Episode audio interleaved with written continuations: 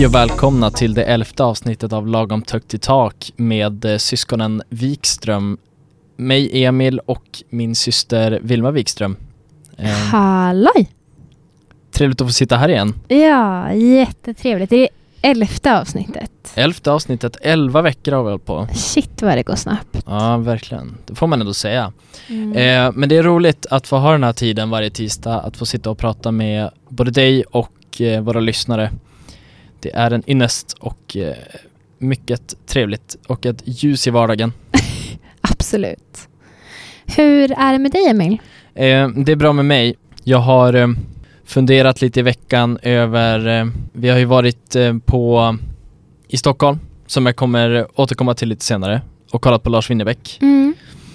som var mycket trevligt och eh, jag har gjort en liten recension inför det, som ni kommer få höra senare. Vad härligt. Yes, och idag när jag vaknade såg jag att det var en speciell dag. Jaså? Det var den internationella öldagen. Mhm. Internationella är lite märkligt. Vi har pratat om lite konstiga dagar tidigare. Ja, och det är lite konstigt att den är internationell, den borde vara nationell. Och vi har ett litet klipp som speglar den här dagen på ett väldigt fint sätt av Hasse och Tage. Så jag tänker att vi spelar upp den nu med en gång. Aha, okej. Framtiden verkar dyster när man grubblar över ett glas öl Men man hoppas att barna ändå får ett glas öl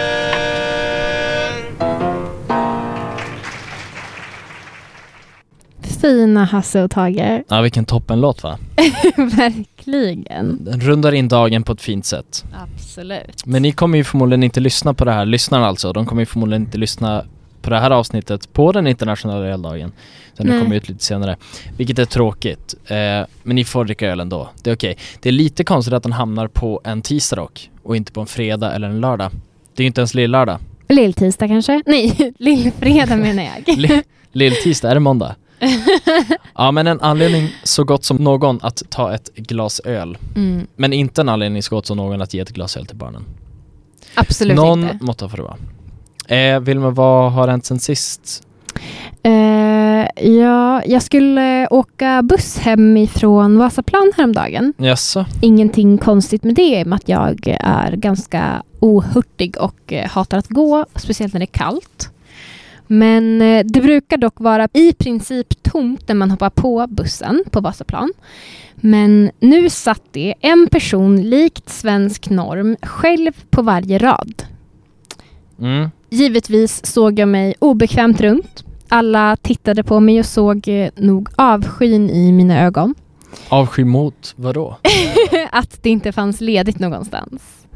När jag gått längst bak nästan så satte jag mig i alla fall in till den kvinnan såklart som satt själv på den mest rimliga raden. Ja, den med massa platser då? Längst bak? Nej, där satt det flera personer. Men det var obehagligt. Våra ben rörde varandra och jag hatade det. Till slut kom i alla fall snilleblixten. Den... Det sitter ingen på någon av de platserna som ska överlåtas till rullstolsbundna passagerare. Och tack Jesus för att det inte står lämna ledigt till den rullstolsbundna passageraren. För Tack Jesus. Jesus hade väl ändå bara satt sig vart som helst. Han är ju ändå Jesus liksom. nej, Han hade bara, jag kan gå på vatten, jag kan sitta vart jag vill i bussen.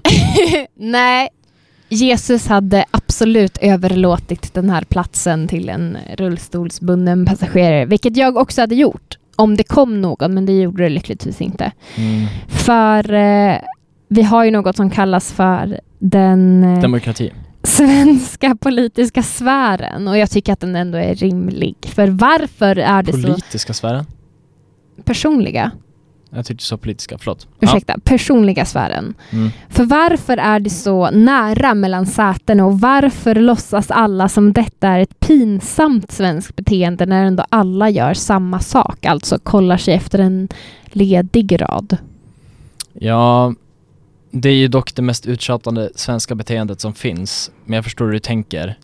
Dock är ju det där en myt att det är svenskt. Alltså jag tänker att varje gång jag är i en annan stad och jag går på bussen eh, förlåt, annat stad, annat land, eh, så tänker jag på att det är väl en mänsklig mekanism att man vill sitta själv på bussen. Jag tror att det gäller alla länder. Kanske, det kanske bara är mer fullt på andra bussar. För att, Ja, ja men exakt. Och sen också att vi som svenskar när vi är utomlands går in på en buss eller en tunnelbana eller vad som helst och vi ser två, två människor sitta och prata med varandra. Då tänker vi ju bara Åh, fan vad trevliga alla främlingar är mot varandra här. Men det är ju inte så. Det är bara att de sitter och pratar franska med varandra för att de känner varandra. mm. Jag tror inte att det är så himla svenskt. Men jag förstår hur du tänker, ja. Jag tycker i alla fall att enda gången det känns okej att sitta bredvid någon annan är när bussen är proppfull och det bara finns typ två lediga platser kvar. Då kan även jag tänka mig att sätta mig där. Mm. Då handlar det inte längre om personlig sfär, då handlar det om att mina ben ska fan få vila. Okej, vi- vadå vila? Jag får vilket sätt? sitta ner på bussen. Jaha, ja ja. Annars ja, men hade jag 100%. gärna stått upp menar jag. Ja, jo jag brukar stå ganska mycket. Tycker det är ganska Mm. nice. Det ser lite coolt avslappnat ut.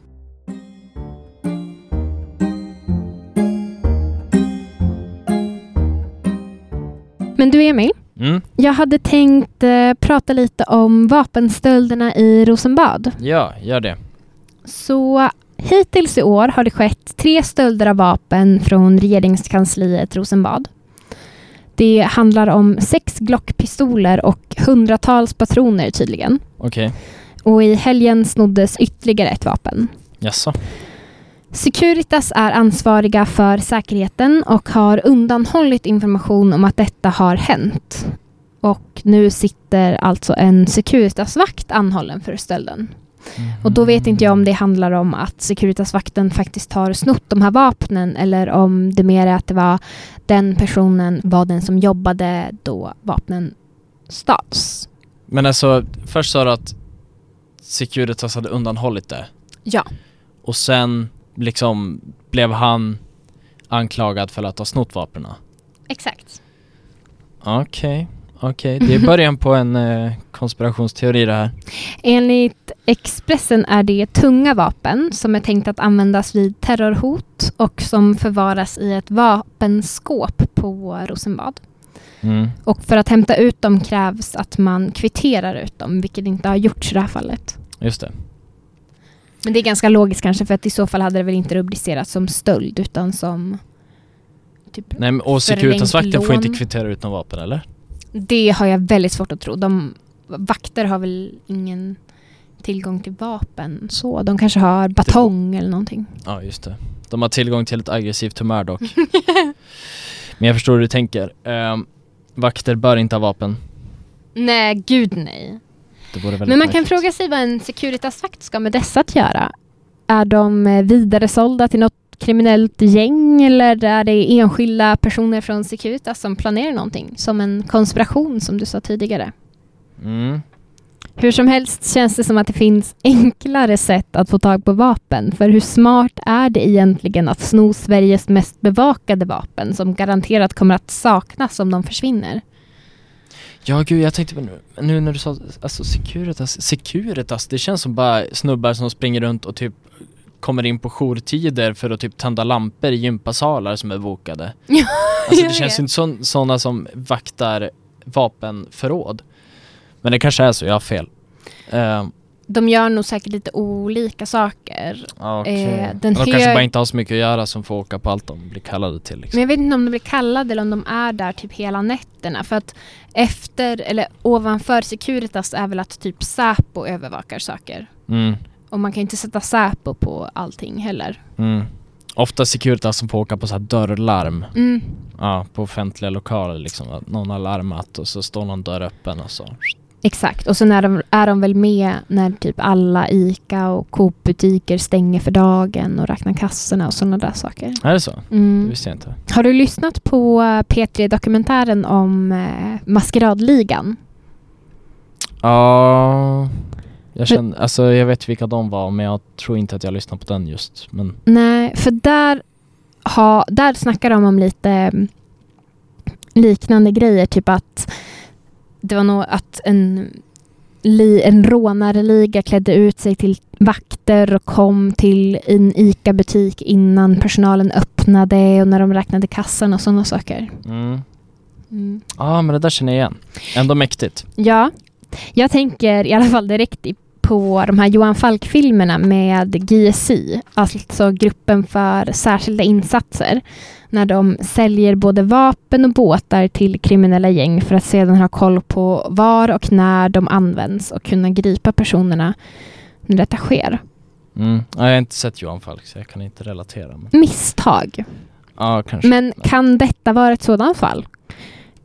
Men i så fall är det väl någon mindre begåvad inom polisen som kanske inte tänkte på att de här vapnen faktiskt skulle anmälas och saknas. Det känns som att det finns många mindre begåvade inom polisen va? Mm. Tyvärr verkar det ju så. Någon av dem i alla fall. Mm.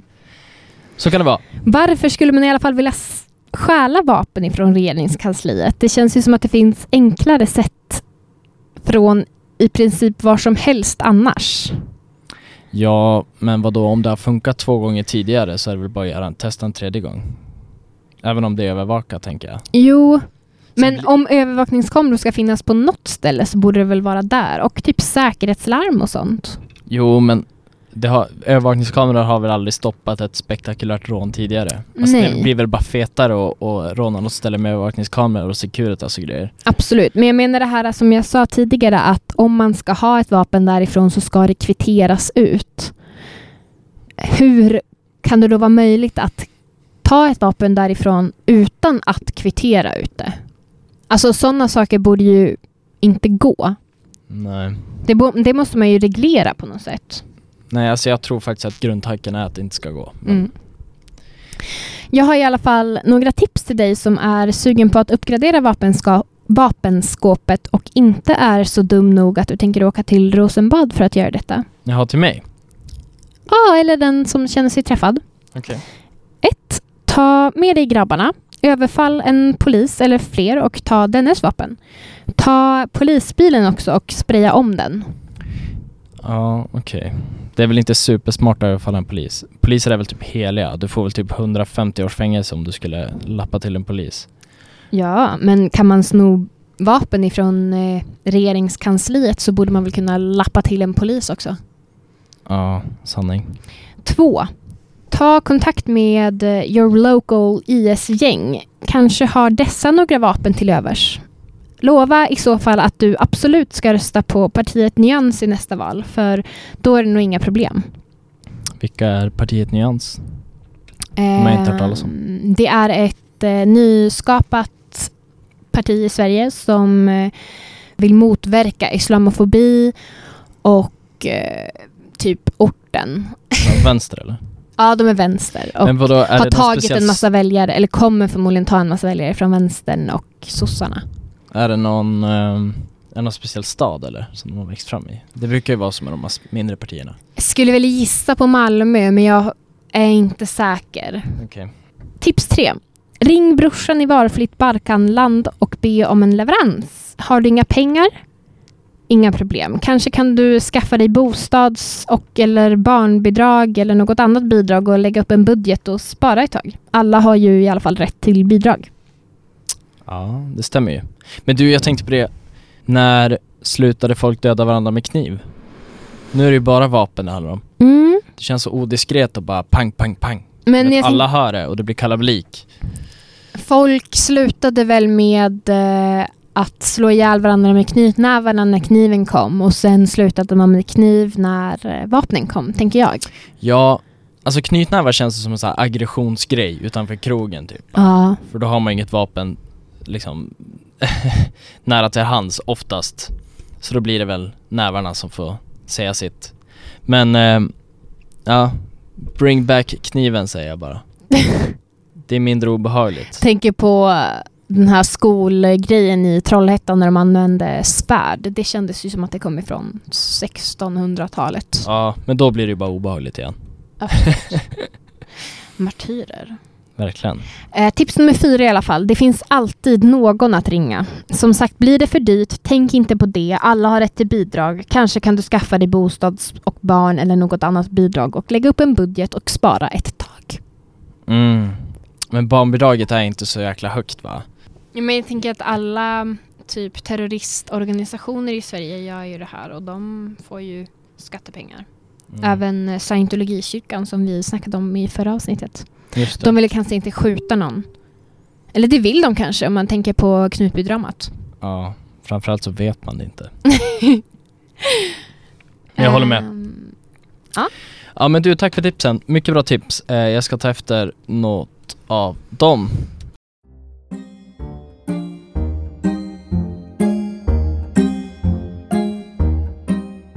Jag har en till grej som jag skulle vilja prata om. Mm. Eh, alltså vi inleder ju radion varje vecka med låten Elegi av Lars Winnerbäck. Mm. Och i helgen var ju både du och jag och såg honom i Globen. Det var så bra. Men jag ska försöka bena ut en liten recension av det vi eh, bevittnade. Om det går bra. Gärna. Eh, vi kom ju för det första aningen sent, typ fyra låtar in. Eh, Flyget var försenat va? Flyget var försenat som vanligt då de svenska flygbolagen, flygbolagen vågade vägra snö som vanligt. Eller vägra, de är väl bara inte riktigt medvetna om att eh, det kommer snö varje år även fast de befinner sig inom Sveriges gränser. Ja men då blir det ju att de vänder andra kinden till, att Ja. de vägrar snön. Jo. Eh, och så kommer ändå snö som slog tillbaka rätt in i bakhuvudet på dem, uppenbarligen. eh, men hur som helst, fyra låtar in kom vi på ett fullsatt Globen. Eh, och det första som hördes var Winnerbäck mellan två låtar. Du vet mellansnack som Mm. alla artister kör såklart, annars blir det ju väldigt enformigt. Eh, och grejen med Winnerbäck är att han behöver ju bara säga typ oh, wow eller oj och backa lite från micken för att publiken ska jubla. Eh, och då slipper han ju säga mer, precis det han är ute efter. Ja. Men jag tyckte ändå att det bästa med den här äh, konserten var att man behövde inte brottas för sin plats utan publiken var så jävla lugn. Mm.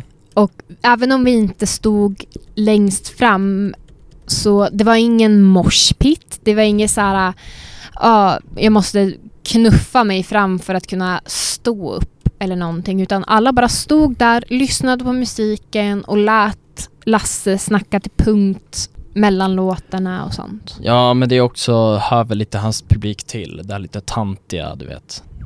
Man ska åka dit för att lyssna på musiken, inte brottas längst fram. Nu stod inte vi längst fram heller eftersom Nej. att vi kom så sent. Eh, men, eh, men jag håller med dig, alltså det blir inte samma sätt som när Random det är typ housemusik eller precis hiphop. Då blir Ja. det ju också, ja det blir mer crowded liksom. Mm. Eh, I alla fall så är det väl typ fjärde Winnerbäck-konserten jag varit på. Mm. Och eh, Femte ska jag tro. Ja, fjärde eller femte. Eh, och, men Globen var speciellt. Eh, det var häftigt med mycket folk och allsång. Eh, men undrar om hans, eh, alltså undrar om han och hans performance inte passar bättre inför en lite mindre publik ändå. Det är möjligt. Nu som sagt, vi kommer lite sent så vi hamnar lite långt bak i publiken, men eh, fan vad jag älskar när hans låtar blir typ dialoger, eller monologer då såklart, med en och inte bara masskommunikation som det lätt blir på stora arenor. Mm. Du vet man står, absolut har ju det också göra hur långt fram man står i publiken som sagt, men när han spelar för mindre, alltså mindre antal eh, personer så blir det ändå mer närkontakt och hans låtar, det blir som att han talar till en personligen, vilket jag tror han också uppskattar, än att han bara skriker ut sina texter till 20 000 personer. Ja, han brukar ju säga att han vill gärna ha ögonkontakt med publiken. Ja, i alla fall en person brukar han försöka Mm. få kontakt med. Så att han inte, så att han liksom kan hålla sig fokuserad. Ja. Eh, men hur som helst, grym är han och det fina är att han har liksom sjukt kraftfull röst. Verkligen. Så, och den gör ju sig väldigt bra i Globen. Samtidigt som den är väldigt timid och sårbar. Alltså, han har sån kraftfull röst så det känns som att han inte riktigt tar i när han sjunger samtidigt som det dånar i alla lokaler han öppnar munnen i. Mm. Det är väldigt speciellt i alla fall. Eftersom att man märker också i alla intervjuer han ställer upp i, eh, dock är inte det så många, de går att räkna på typ en hand. Men man känner att det han säger och hans, eh, hans röst när han pratar höjer han bara upp den lite så blir det exakt hur han sjunger. Så den blir väldigt kraftfull även i intervjuer. Ja. Han har Eh. väldigt basröst. Ja, det får man säga. Och hans live-tolkning av låten Söndermarken är ju inget annat än fantastisk. Den liksom går långsamt, han går långsamt genom texten. Det blir som att han vandrar genom sin bakgrund Mm. eftersom att den handlar om hans bakgrund i Linköping. Söndermarken är ju en eh, park i Ja. Linköping. Precis. Och det märks ju också att han, är väldigt, att han är väldigt nöjd med den texten eftersom att han sjunger den så långsamt så att publiken ska kunna betona varje ord och förstå Ja. innebörden i varje ord han sjunger. Vår pappa tycker ju att den låten handlar om hans barndom också. Ja, de är väl ungefär i samma ålder. Men de är inte från båda, pappa är inte från Linköping. Nej, Det är väldigt fint, han är ju Sveriges bästa låtskrivare. tycker du det? Ja. Okej, ja, men jag kommer lite till det. Eh, och samtidigt både Söndermarken och hans hoppiga version av låten Elden likaså. Eh, grym ju. Mm. Det blir som att publiken får någon slags nytändning när den låten går igång. Ofta typ 75% in i konserterna. Det är ju en gammal Ursäkta. låt. Ja det är den. Den är ju från sent 90-tal tror jag. Mm. Eh, men det var lite tråkigt avslut dock. Han körde ju sin avslutningslåt Solen i ögonen. Eh, direkt på hans näst sista. Eh, vilket gjorde det kanske inte lika effektfullt. Men eh, jag förstår han också. Han hatar säkert att spela i Globen. Han hatar säkert att 20 000 ögon stirrar på honom mellan låtarna. Alltså har han liksom fått det att räcka med att säga wow och oj. Eh, för det handlar ju egentligen om att personen i Sverige som mest av alla hatar att stå i centrum ska behöva vara personen i Sverige som skriver bäst låtar. Det gör ju Winnerbäck till ett moment 22 personifierat. Men jag har funderat lite på det där också, att han, hans approach är ju ofta att han hatar att stå i centrum, som jag också skriver här. Men jag undrar om han egentligen bara spelar kanske en roll att han har mått ganska dåligt tidigare. Mm. I alla fall i slutet av 90-talet då hans kanske största låtar skrevs. Och även i början på 2000-talet. Nu har han väl mått ganska bra ändå ett tag. Eh, men att han liksom, att det mediala Lars, det han eh, berättar om intervjuer, kan liksom, att han kan spela på att nej men jag mår inte så bra och det är därför jag har skrivit så bra låttexter. Och inte egentligen att han inte gillar att stå i centrum. Utan han låter bara lite nonchalant och så här Fast jag tror inte det det. han vill säga. Du tror inte det? Jag tror inte att han vill stå i centrum. Jag tror absolut att hans karriär kanske hade lyfts mera om han hade valt att vara med i fler intervjuer. För som du säger och som jag också håller med om att han är en extremt bra låtskrivare hade ju förmodligen gynnats av att han var lite mer i offentligheten.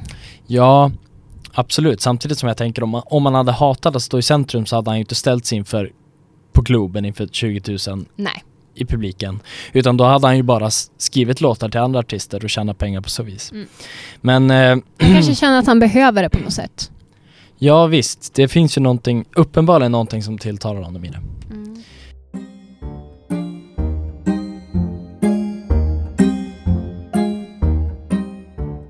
Du Emil, Mm.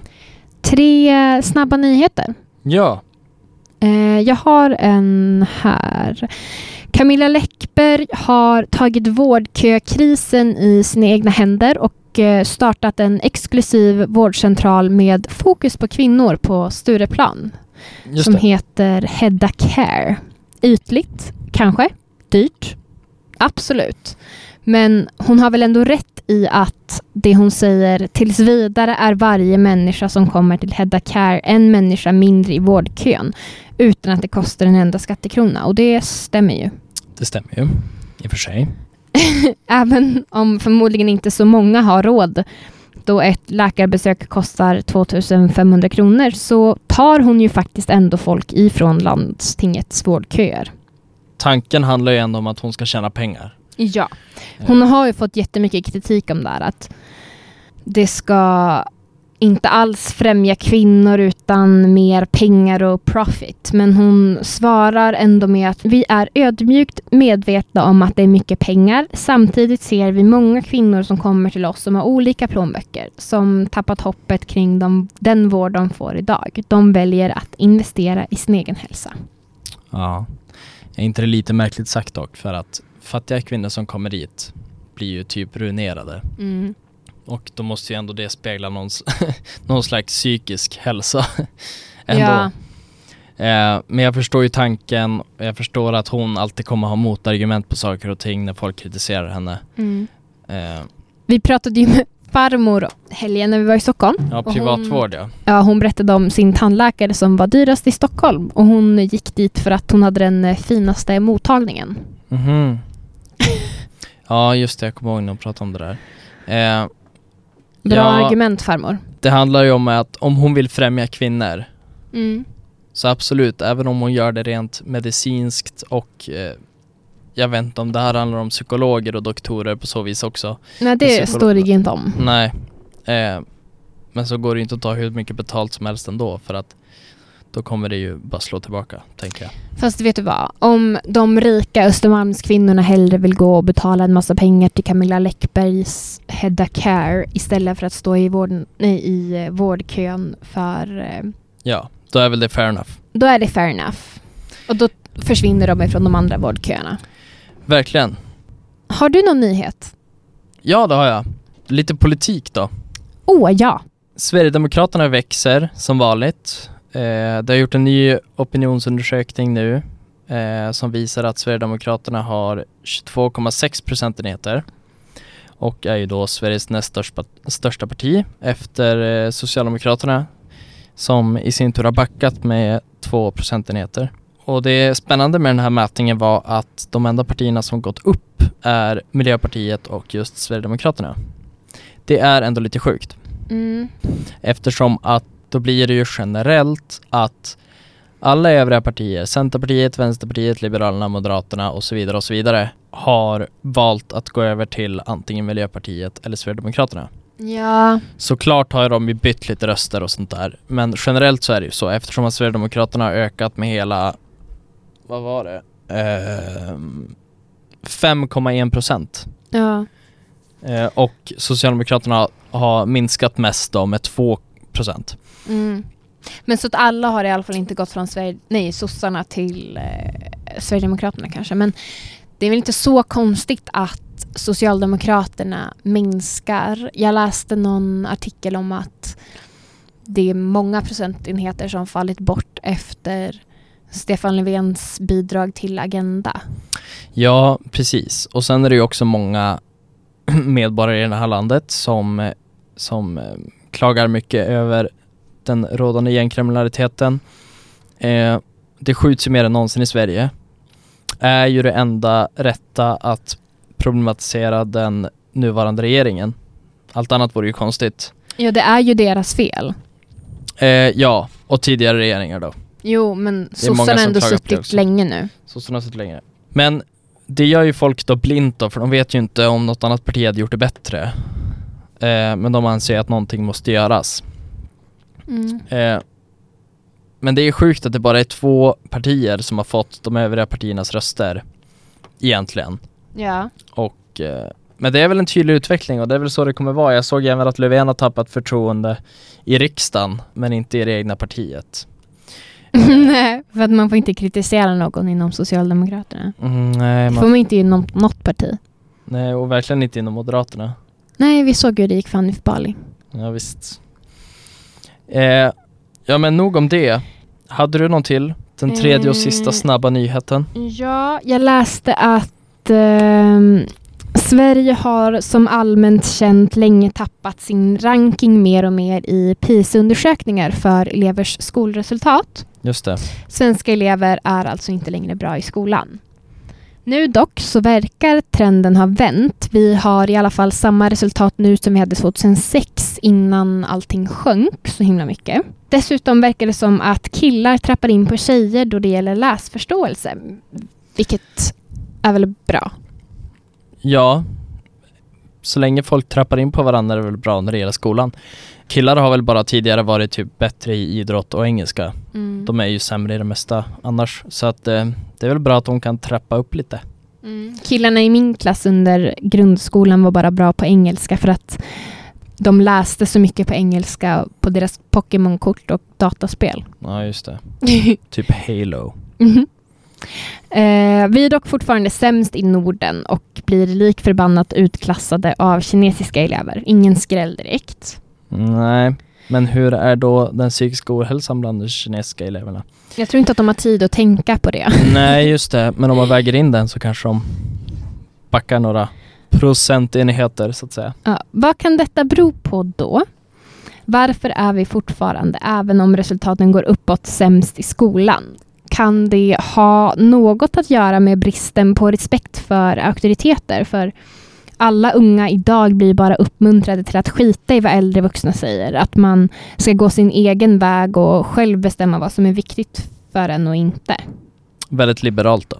Ja, Så har ju kanske. samhället blivit. Alltså rent, eh, det har väl varit ganska naturligt. Men jag tänker mig att man typ lär barnen att skolka och... Ja. eh, Men det är väl tillbaka till folkhemsskolan.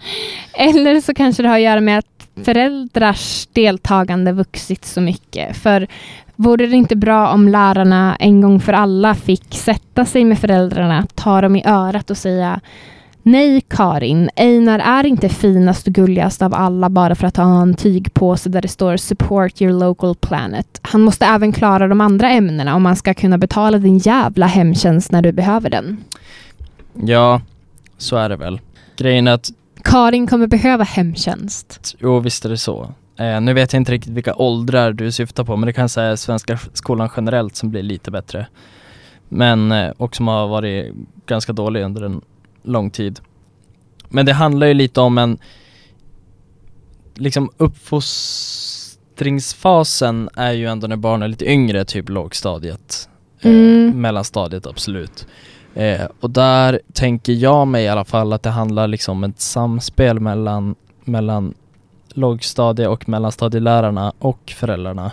Eftersom att liksom kidsen hänger ju typ lika mycket med sina lärare som de gör med sina egna föräldrar.